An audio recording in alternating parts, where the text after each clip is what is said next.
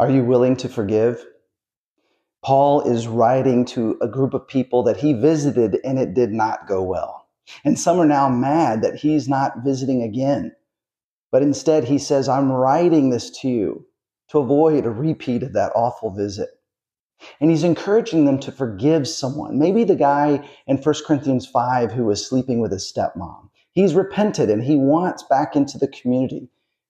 He's encouraging them to support each other, to forgive, to work towards harmony. And he tells them, in spite of the tension, he loves spreading the message of Jesus. And he reminds them that he understands that some will reject this message, but some will say yes. We can't determine how someone responds to us, but we can determine if we're willing to trust God and live out our calling.